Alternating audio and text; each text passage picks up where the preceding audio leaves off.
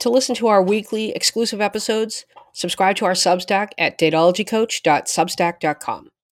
Subscribers receive two weekly full length podcast episodes, regular dating advice columns, and one monthly dating advice Zoom session held on the last Tuesday of every month.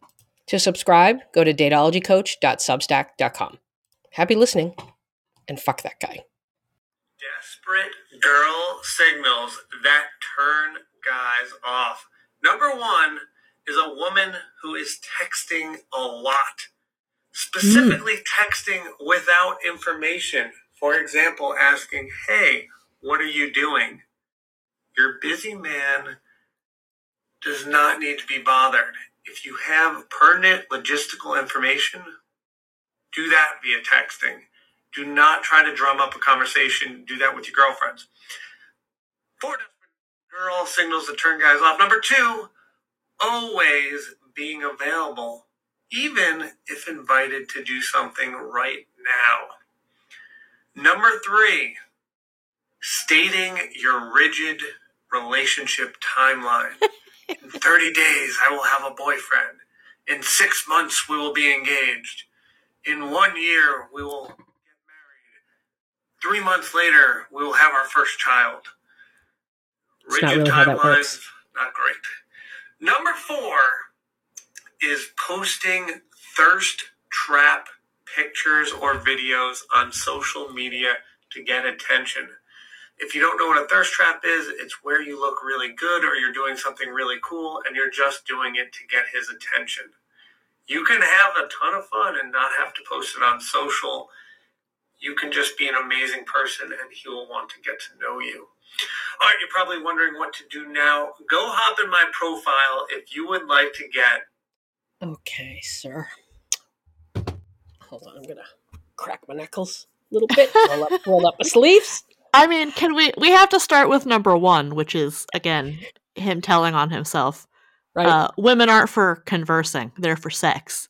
Right. That's what I ladies, heard. Ladies, don't, don't, don't try to be nice to us. Don't, don't try to communicate with us. Don't ask us to. Don't try don't to ask, converse with us. Right. Don't try to communicate. With us. Merely exchange pertinent logistical information about when and where we're going to meet to eventually have sex.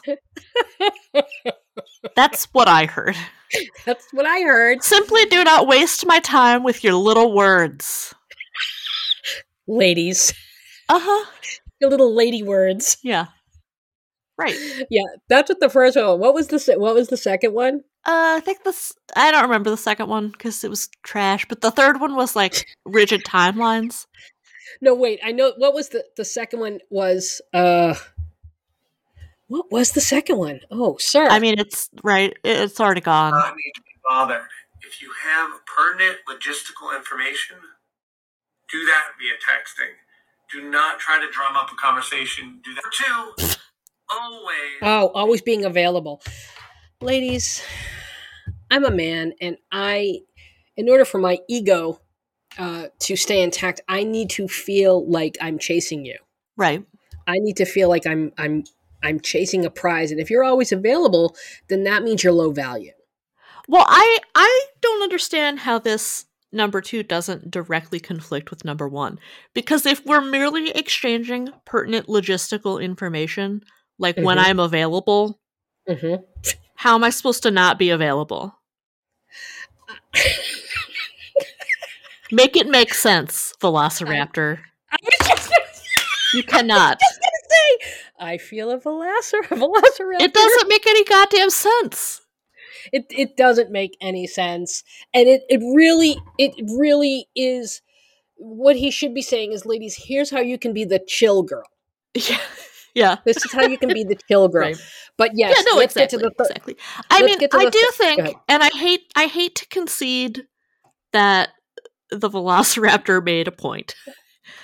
He did make a single point which is about rigid timelines. Because I had said, oh, it'd be okay to say, like, oh, I'm looking to be married within two years. Well, I mean, two years, like, uh, is not a lot of time, especially if you're planning a big wedding. mm-hmm. But it is enough time that it's not a rigid timeline.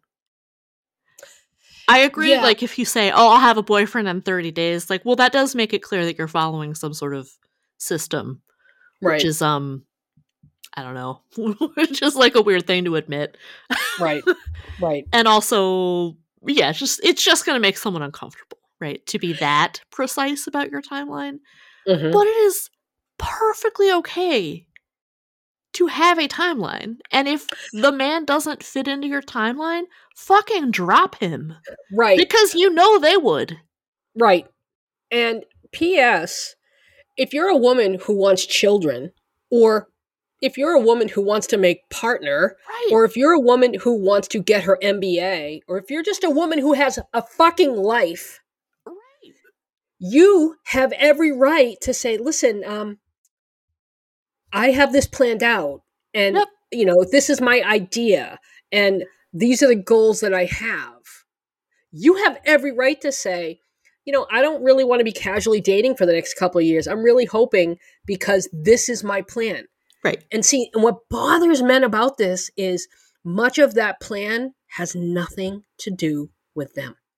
Well, right, because men once again are are dating, looking for a, a fresh new hole, right? Eh, that will easily fit into their lives. Right. So they have long term plans. So right. They don't care about your long term plans. Right. They can have long term plans. Right. They can have a, a, quote unquote rigid schedule, but women right. can't. And, yeah, no, because you, know, you, need to be open to changing your plans just in case you need to be a stay at home mom or whatever. Because they want someone nurturing. Yeah. And I hate to break it to you, easy dating coach.